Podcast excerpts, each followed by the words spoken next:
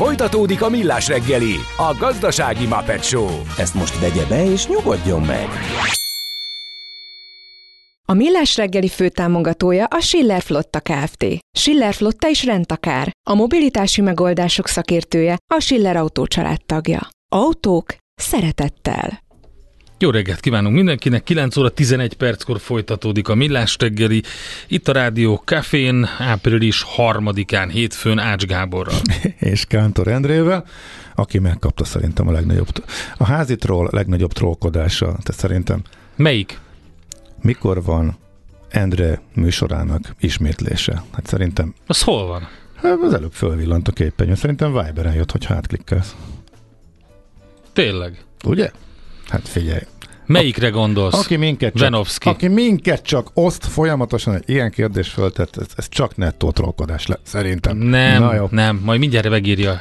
De hát, kapunk egy jót, kapunk egy rosszat, de ez így helyes. Mondd el, mondd el akkor, hogy mikor van a boravaló ismétlése. A boravaló ismét, a, a Pogival való műsornak annak nincs jelen pillanatban ismétlése, azon még gondolkodunk, hogy ja, legyen akkor ezért És az uh, megy ki a Pogi blog Facebook oldalára, meg a Spotify-ra utána, úgyhogy szerintem ez ma-holnap elérhető lesz ott. A borravaló az ugyanakkor van, mint az okosutas, tehát ugye úgy van, hogy okosutas borravaló, ez van vasárnap, 8-tól 9-ig okosutas, 9-től 10-ig borravaló, utána pedig kedden, kedden ugyanígy uh-huh. este 8-tól 9-ig okosutas, 9-től 10-ig borravaló.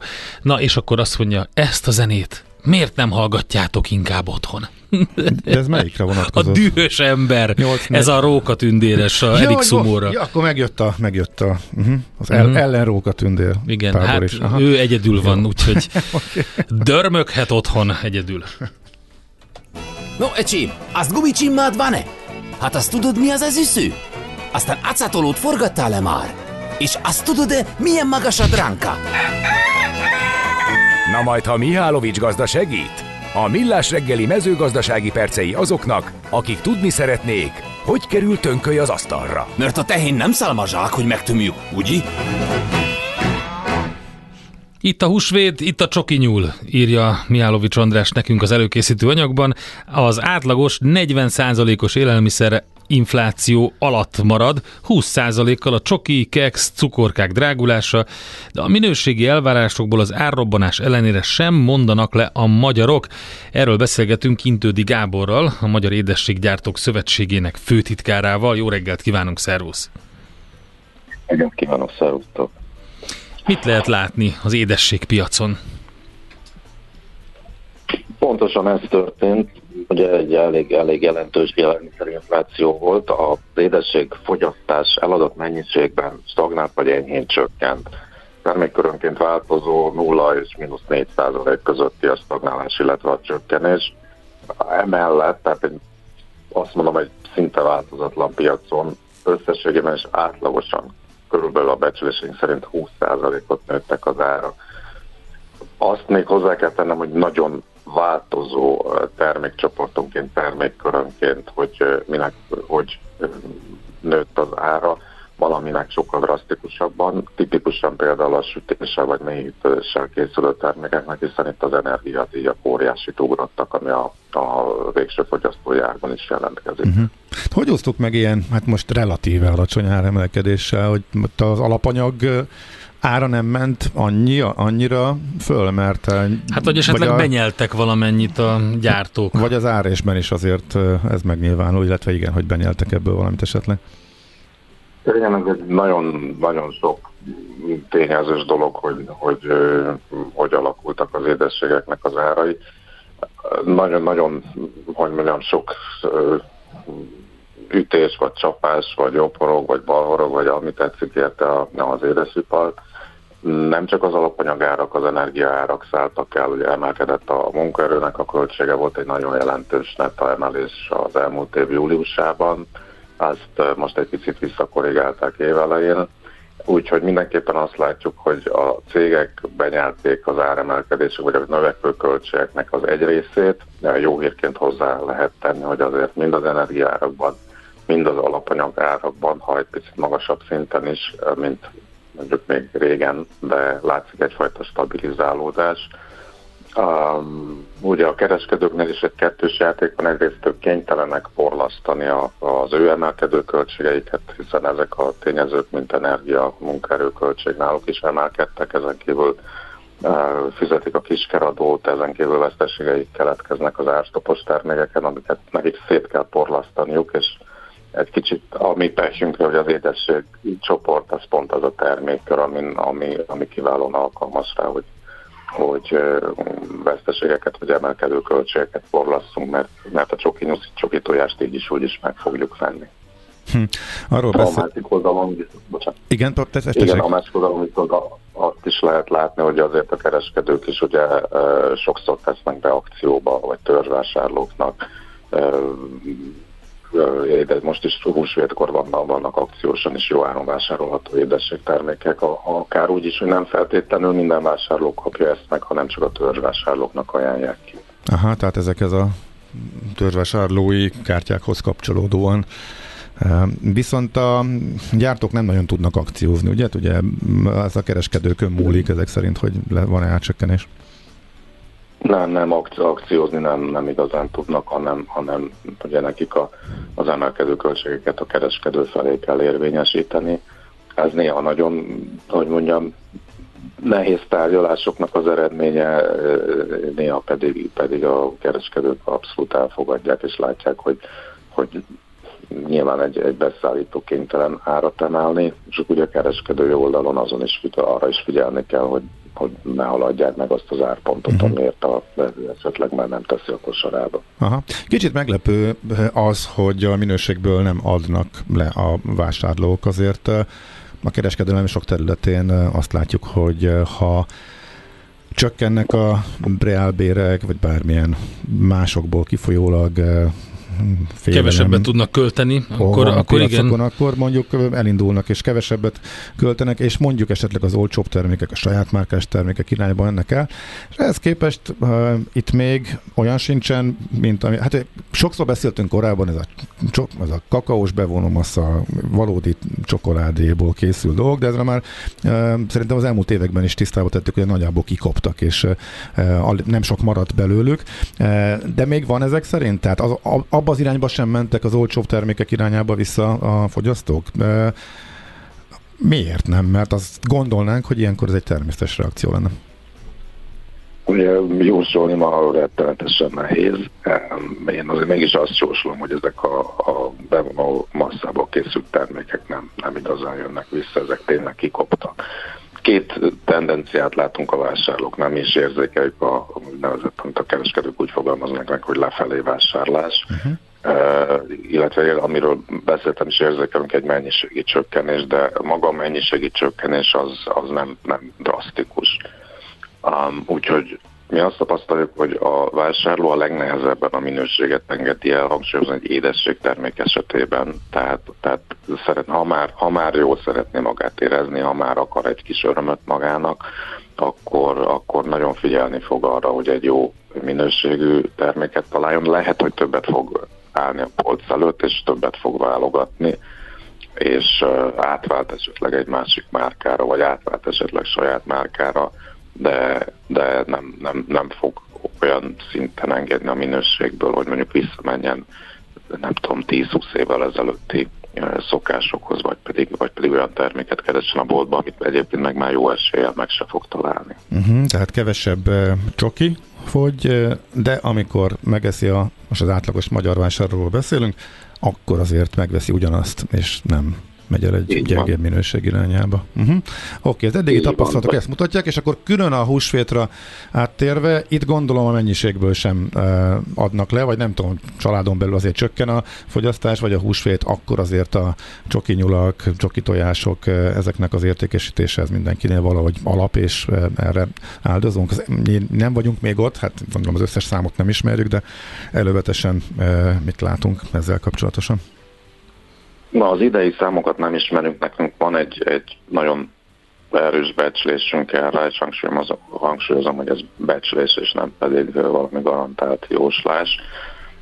Ez pedig az, hogy el tudjuk képzelni, hogy az eladott mennyiségek csökkennek, de nem gondoljuk, mivel a leg, nagyobb csökkenés, és egyébként volt egy emelkedés, és majd erről is beszélek pár szót. A legnagyobb csökkenés az 4-5 százalék körül volt bizonyos termékcsoportoknál.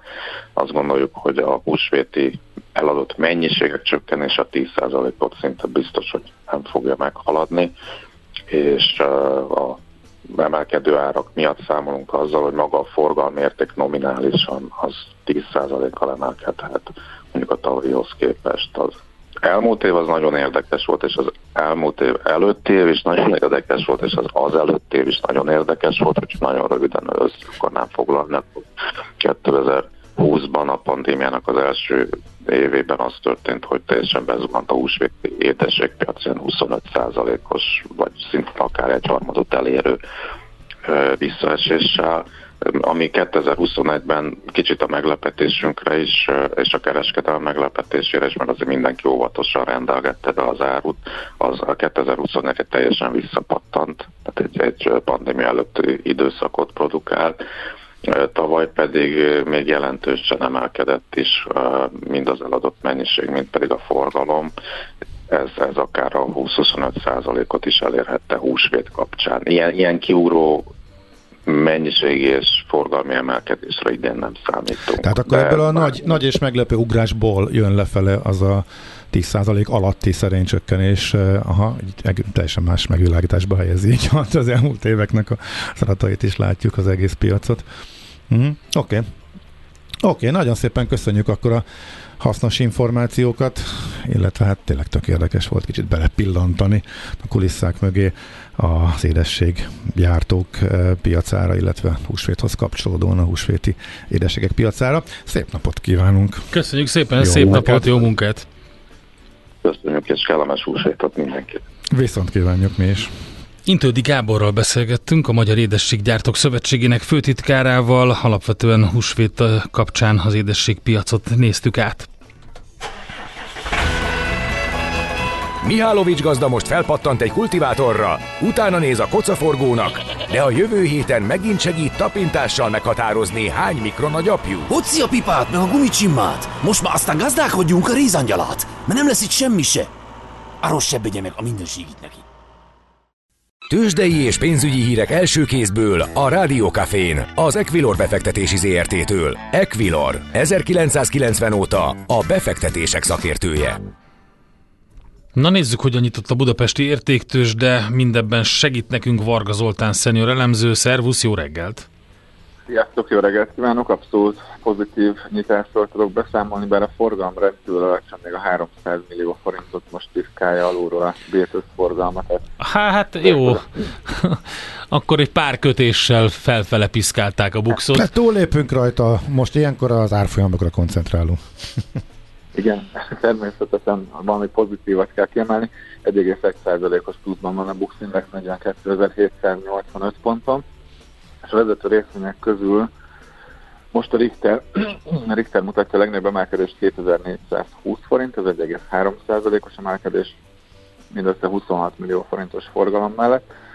Az OTP-ben kereken 1%-os emelkedéssel 10.085 forinton születnek kötések, itt 132 milliós a forgalom, a MOL-ban 1,2%-os pluszban 2594-nél, 144 millió forintos forgalom mellett, míg a Magyar Telekomban még 1 millió forintot sem ért el a forgalom, és 404 forint az árfolyam, 0,87%-os plusz mutat. Magyar Telekomban 1 millió forint forgalom? Uh. Igen, pontosan 922. Uh, tél, tényleg ugorjunk tovább, akkor az nagyon kemény. Van-e valami, amit Igen, láttok, hogy befolyásolni fogja a kereskedés? Ugye az OPEC döntésre gondoltunk, hogy esetleg az hathat negatívan, egyelőre még nyoma nincs. Alapvetően Nyugat-Európában egyébként iránykeresés van, tehát hogy a pénteki emelkedés követően most ilyen plusz-minusz 0,2%-os elmozdulásokat lehet látni a fontosabb indexeknél, de mi alul teljesítőek voltunk a múlt héten, úgyhogy ezt próbálja behozni a budapesti értéktősben nagy valószínűséggel, reméljük, hogy kitartnak végéig. És hogyha már az olaj kitermelés csökkentésre elkanyarodtunk, elég nagy mértékű, több mint egy millió hordós napi kitermelés csökkentésről határozott az OPEC Plus.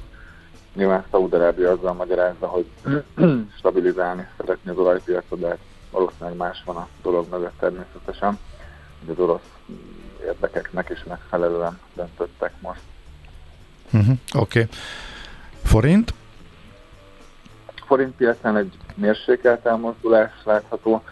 380,52 az euró árfolyam, és 351,24 a dollár. Itt egyébként 380 illetve 350 van nagyon fontos támasz az euró és a dollár árfolyamában egyelőre ezeket nem tudta letörni.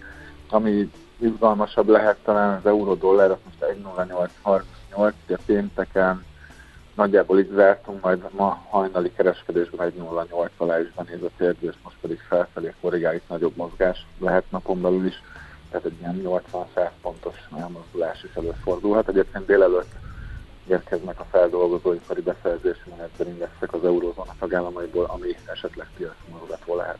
Uh-huh. Oké, okay. Zoli, nagyon szépen köszönjük, szép napot! Köszönöm szépen a figyelmet, sziasztok! Neked is, szia, szia!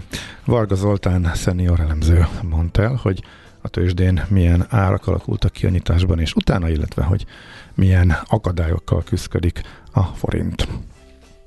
Tőzsdei és pénzügyi híreket hallottatok a Rádiókafén az Equilor befektetési ZRT-től. Equilor, 1990 óta a befektetések szakértője. Volt már olyan érzésed, hogy egyszer csak megtaláltad a megoldást? Aha, aha, aha. A felismerés pillanatában jön el a Heuréka élmény. Aha. A Millás reggeli jövő és trendkutatással foglalkozó tudományos ismeretterjesztő rovata következik. És ahogy említettük, ismét gombákkal fogunk foglalkozni. Itt van velünk a stúdióban Nácz Eszter, biomérnök, a Magyar Netgombász Egyesület alelnöke. Ismét szervusz, jó reggelt! Jó reggelt, sziasztok! Mondták a hallgatók, hogy mindenképpen hívjunk vissza, mert érdekes volt a beszélgetés, amit annak idején valahogy a Last of Us kapcsán kezdtünk el. Igen, igen, amikor, igen. A, amikor a, mindenki megijedt, hogy ez a kordiceps, ez most tényleg... Mindenkit meg fog enni. igen. Mindenkit meg fog enni, meg fertőzni. Azóta olvastam egy újat, hogy most tényleg volt egy olyan eset, amikor egy növényi gomba embert fertőzött meg valahol, talán Indiában vagy Indonéziában. Am, egy, most nem is emlékszem, hogy milyen gomba, de az a lényeg, hogy egy torkában egy ilyen tájogot okozott uh-huh. egy embernek. Úgyhogy vannak ilyen esetek, és ez nyilván a Last of Us után mindenkit így rémülettel tölt el. De most, most a boldog részét, vagy a vidámabb részét nézzük meg, ennek az egésznek. Az egyik az a téma, hogy hogy mennyire nem, mennyire új ez a kutatási terület, vagy ennek nagyon sok új kutatási területe van a, a, a gombáknak, a klasszifikációjának, mert most kiderült, hogy, hogy az, egész, az egészet újra ke- kezdték, és átnevezik az egész, vagy új, újra klasszifikálják a gombákat, vagy mi történik? Mert Hát igazából ez az egész történet egy nagyon, nagyon érdekes dolog, ugyanis vannak külső jegyek, ami alapján mi azt gondoljuk, hogy két gomba nagyon hasonlóan néz ki, biztos hasonlítanak egymásra, és ezért hasonlítanak egymásra, mert genetikailag közel is vannak egymáshoz. De igazából a modern kutatási eredmények alapján, tehát amikor elkezdtek így a genetikai vizsgálatokkal többet foglalkozni, mélyebbre hatoltak ebben a témában, tehát nagyon sok gombát szekvenáltak, nagyon sok gombáról meg tudták nézni, hogy hogy valójában genetikailag mennyire van közel egymáshoz. Ezt úgy csinálják, hogy genetikai módszerekkel, molekuláris biológiai modern módszerekkel, PCR-ral megcsinálják a szekvenálást, a gombák bizonyos génszakaszait vizsgálják, amik, amik erre alkalmasak, amiben kiütköznek ezek a különbségek, és akkor ezek alapján, az adatok alapján vannak olyan számítógépes programok, amikbe ha ezeket az anyagokat betápláljuk, akkor tudunk egy úgynevezett törzsfát készíteni, és azon a törzsfán nagyon jól látszik, hogy ezek a gombák így milyen távolságra van egymás, vannak egymástól genetikailag. És ez azért nagyon-nagyon érdekes, mert például vegyünk, vegyünk egy olyan példát, amit mindenki ismer, itt van az őzlábgomba. Például a nagy őzlábgomba, meg a piruló őzlábgomba, mindkettő ehető faj, nagyon hasonlítanak is egymásra, tehát az erről találjuk. Mindegy, mindegyik hasonlóan néz ki, ugyanúgy pikkelyes a kalapja, stb. Vannak ugye jegyek, ami alapján a kettőt meg lehet különböztetni, de azért így ránézésre eléggé hasonlít a két gomba. És kiderült, hogy ezek faj szinten vagy annyira eltérnek egymástól, így genetikailag, hogy egy egész más csoportba kerültek. Tehát átnevezték ezt a például a piruló őzlábgombát, mert nem makrolepiótának nagy őzlábnak hívják, hanem klorofilumnak ilyen úgynevezett uh, piruló őzlábgombák al csoportját alkották meg Hm. emiatt, mert genetikailag sokkal távolabb voltak egymástól, mint azt úgy előre gondoltuk volna.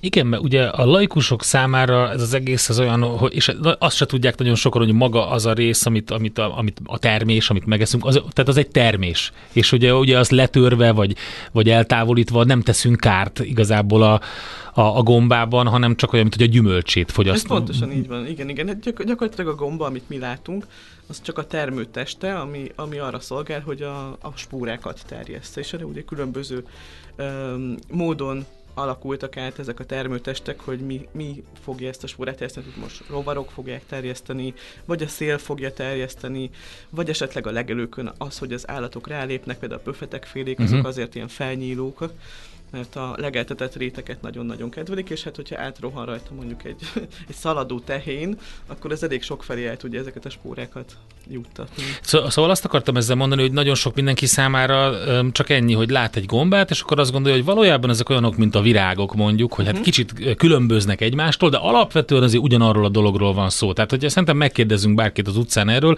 akkor azt mondja, hogy 99,9%-ban azonosak ezek, és az az 1% variáció a színében jelent jelentkezik meg, meg ilyesmiben. És mint kiderült, az sem, az sem biztos egyébként, hogy, hogy mihez hasonlatosak a gombák az állatokhoz, vagy a, vagy a növényekhez inkább, mert volt egy kutatás erről uh-huh. is, hogy kiderült, hogy bizonyos gombák inkább állatok, mint növények. Igazából az összes gomba inkább az állatokhoz Na tessék.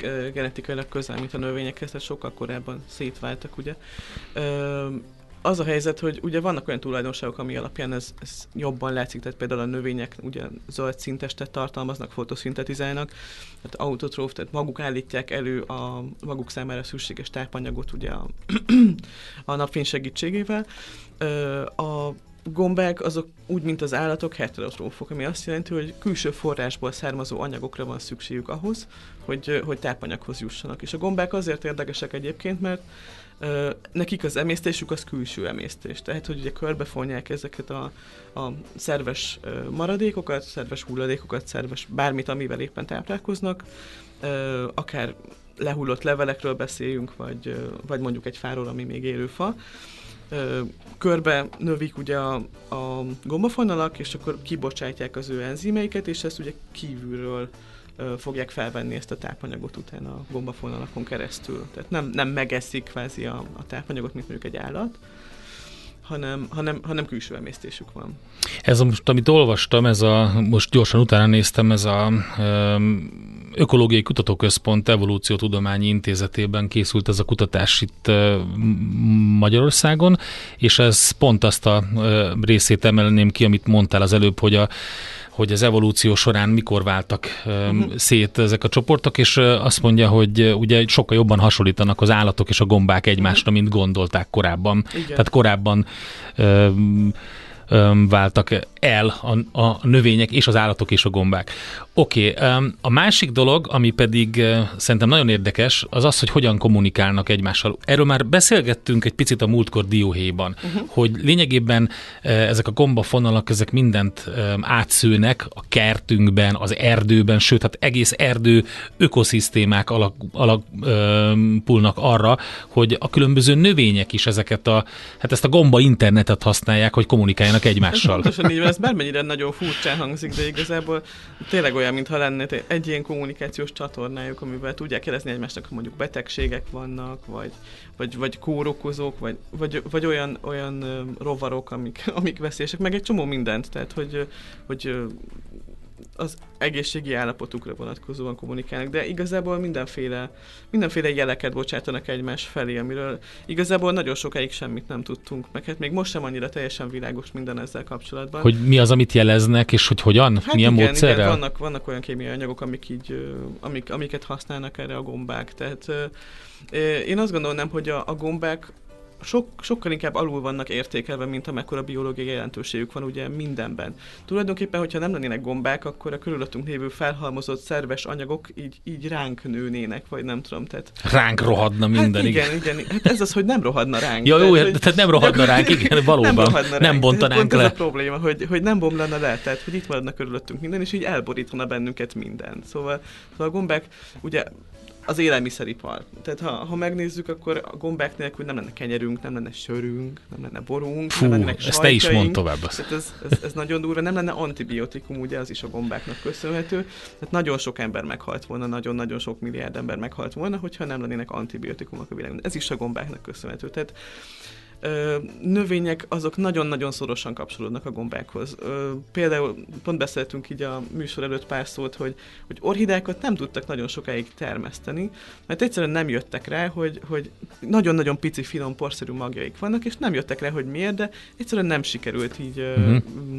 Mesterséges körülmények között őket termeszteni, és hát azért nem sikerült, mert, mert az orhidák nagyon-nagyon-nagyon szorosan kapcsolódnak a gombákhoz, és a gombák nélkül gyakorlatilag képtelenség őket termeszteni. Közben azt a, ezt a kommunikációt néztem, van ez a, volt egy kutatás, amit a Guardianből emeltek át sokan, és azt, ők azt írták, hogy úgy tűnik, hogy a gombák beszélgetnek egymással, elektromos jeleket bocsátanak, impulzusokat vezetnek át ezeken a mhm. fonalas struktúrákon, az úgynevezett hifákon keresztül, és azt mondják, hogy a kutatók, hogy hasonlóan történik ahhoz ez, mint ahogy az idegsejtek mhm. információt továbbítanak az emberi testben. Igen, igen, igen, ez így van, ez abszolút így van. Ö, és emiatt is hihetetlen távolságokra is eljutnak ezek az impulzusok. Szóval nem is gondolnánk, hogy milyen messzire, messzire is el tud ez jutni. Ö, ez a terület, mondom, egy, egy nagyon, új, nagyon új kutatás, és hát sokkal többet tudnak egymásnak mondani a gombák, mint mi azt gondolnánk. Szóval ö, nem is tudom, hogy ö, valaha gondoltak -e erre, hogy, hogy mondjuk a, akár növények is beszélgethetnek egymással, a gombák is, meg, meg tehát az állatokról nyilván feltétlenül. Hát, hogy ilyen kommunikáció létezik, ugye? Ja, ezt hogy, hogy képzeljük el? Tehát mit tudom én, az út egyik szélén egy gyilkos galóccal beszélget a másik szélén a vargányával? Vagy... Hát mondjuk mit tudom én, jelzi mondjuk két fán keresztül egymásnak, két fa jelzi egymásnak, hát nyilván a gombák segítségével, hogy, hogy mondjuk, nem tudom, errefelé van egy csomó olyan kórokozó rovar, ami, ami így mondjuk rosszat vagy kevés a, a víz, vagy, vagy kevés a víz, szenvedek, vagy... és ebb, aztán van ez a magyar dokumentumfilm, az erdő, mi, mi volt, nem is emlékszem a címe, mindegy. Majd... Azt hiszem, hogy a tölgy volt a címe. A tölgy, lehet, igen. És abban például volt az, hogy, hogy teljesen egyértelműen megfigyelték azt, hogy, hogy a fák gondoskodnak egymásról, tehát tápanyagot igen. tudnak biztosítani az egyik fa a másiknak akkor, hogyha az jelzi, hogy probléma van, és ez is a hifákon keresztül történik. De nekem az volt a legmegdöbbentőbb, ez a Royal Society Open Science folyóiratban publikált kutatás megállapította, hogy olyan 50 szóból álló szókészletre emlékeztetnek ezek a jelek, amiket küldenek egymásnak a gombák, amit gombás szócsoportoknak neveztek el. Tehát mondatokat, legbonyolultabb úgynevezett mondatokat a korhadó fákon élő hasított lemezű gombák generálták, amikkel jeleztek egymásnak. Most ennek a megfejtése, ez, hogy ez micsoda, ez biztos még messze van, de gondolom, hogy az új számítástechnikai kapacitásokkal azért mégiscsak könnyebben lehet ezeket felismerni. Ez teljesen így van. Az összes olyan tudományterületen használjuk most már ezeket a big data-t processzálni képes nagy-nagy számítógépes rendszereket, és emiatt van egyébként a genetikában is egy ilyen borzasztó nagy fejlődés, mert régen ezeket az adatokat nem tudtuk így mhm. feldolgozni. Egyszerűen olyan adat, adatmennyiség volt, hogy az összefüggéseket nehezebben lehetett kiszámolni, így, hogy milyen távolságra vannak például genetikailag dolgok egymástól. Mi szerinted a legizgalmasabb kutatási terület, ami most a, a gombákkal kapcsolatos? Esetleg ipari, mezőgazdasági, vagy egészségügyi jellegű, vagy, vagy egyszerűen csak a, az egész, mint ahogy az említettük az evolúciós kutatásokban, az egész gomba megfejtés nagyon-nagyon sok területen próbálnak gombákat hasznosítani igazából.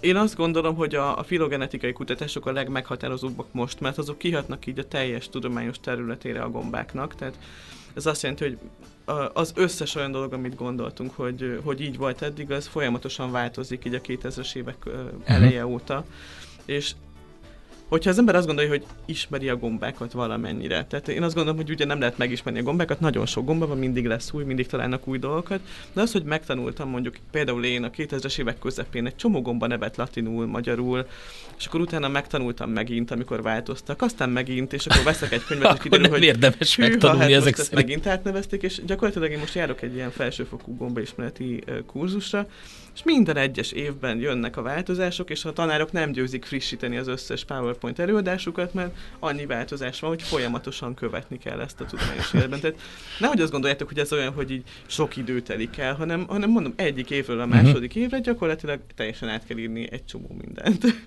Úgyhogy ez nagyon gyors is ez a fejlődés, és egyébként, ha jól tudom, akkor uh, például nem, én láttam egy dokumentumfilmet nem is olyan nagyon rég arról, hogy, hogy így gombákból, gombák segítségével tudtak olyan csomagoló anyagokat, ami teljesen lebomló készíteni, ugye sztirofom helyett. Tehát, uh-huh. hogy egy csomó olyan terület van mondjuk a természetvédelem, környezetvédelemben is, amikor ugye tudnánk a gombákat, a gombák különböző nagyon jó tulajdonságait használni. Szóval... Hasznosítani, igen. Igen, igen. Tehát sokkal nagyobb a, a potenciál ebben az egészben, uh-huh. mint eddig gondolják. Nyilván mindenki ezekre a, a blikfangos Last of Us gomba megfertőzött embert, stb. gondol, de, de alapvetően itt azért egy olyan terület bontakozik ki, amiben nagyon nagy potenciál van. Abszolút, és az élelmiszeriparban is nagyon jelentősek a gombák, tehát nem csak arra gondolok, hogy csiperkét termesztünk például, hanem ugye a fermentáció, mint iparág. Veszélye van ennek, hogy ugye új típusú gombákat szeretnének például akár a gasztronómiába behozni, vagy megismertetni, vagy valami ilyesmi, hogy ezek elterjednek egy, és, és mondjuk invazív fajá válnak? Hát a gombák azért hogy mondjam ezt jól, nagyon válogatósak, és még annál is jobban. Szóval, hogyha az ember azt gondolna, hogy én mondjuk ismerek egy területet, száz éve oda járok, hogyha április környékén kimegyek, jó idő van, esik az eső, akkor találok majd ezt a kulcsmagombát. Na hát nem mindig. Szóval még hogyha olyan az idő, úgy van minden, még akkor sem mindig úgy viselkednek, mint tehát az, hogy egy gomba invazív legyen.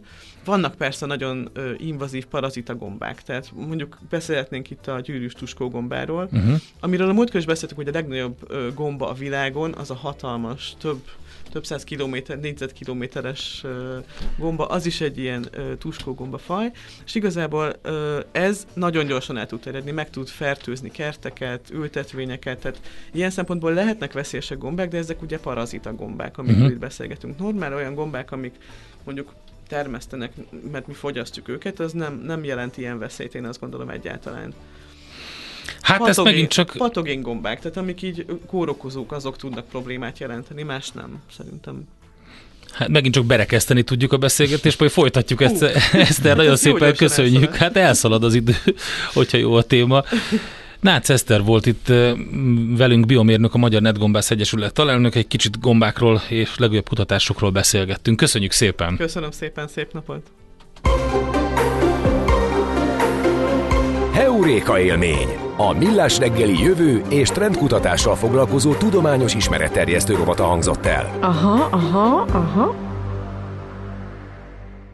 És itt van Fejér Marian Maja aktuális vendégeivel és témáival, mármint hogy a listával. Jó reggelt, szia! Igen, jó reggelt. Pont jókor, vagyis 10 óra után néhány perccel kezdünk majd Salendrével, az Újságmúzeum főszerkesztőjével és alapítójával, uh-huh. akinek köszönhetően nagyon sok szinte rég elfeledett magyar kiválóság életéről megtudhatunk. Személyes, érdekes, akár szórakoztató, akár pedig tragikus részleteket. A Facebookon működik ugye az oldal, az újság Újságmúzeum, és emellett neki nagy álma, hogy egy valódi ö, újságmúzeumot is létrehozzon. Ö, több százezres történelmi eseményeket címlapot hozó gyűjteménye van és nagyon szeretne oda eljutni, hogy ez, ez élőben is, hm. tehát fizikailag is ki legyen állítva. Aztán utána az életünk dolgaiba pedig Klatz Norinával, a Tipton A-Works optometristájával, az, a látásunkkal fogunk foglalkozni, mert hogy ez kiderült, képzeljétek el, hogy ez egy tehát a látásunkat hanyagoljuk el a leginkább, illetve ennek a vizsgálatát, pedig ugye 80%-át a világból való Igen. érzékelésnek ez adja, és, és nagyon keveset teszünk érte, egy olyan világban, ahol a képernyőzés miatt gyakorlatilag ez az érzékszervünk az, ami rettenetesen igénybe van véve és le van fárasztva. És egy csomó olyan probléma is adódhat, igen, amit egyébként azt képzeljük, hogy ez ilyen járulékos része az életnek, de hogy amúgy kezelhető lenne. Úgyhogy erre fogjuk felhívni a figyelmet. Szemtorna. Jól van akkor. Nagyon jó témák, Mariannal utánunk, 10 óra után. Köszönjük szépen a figyelmet, holnap 6-tól a legjobb interjúk ismétlésével, 6.30-tól élőben jelentkezik a Millás reggeli. Maradjatok velünk a Facebook oldalunkon, a Viber oldalunkon is, és ott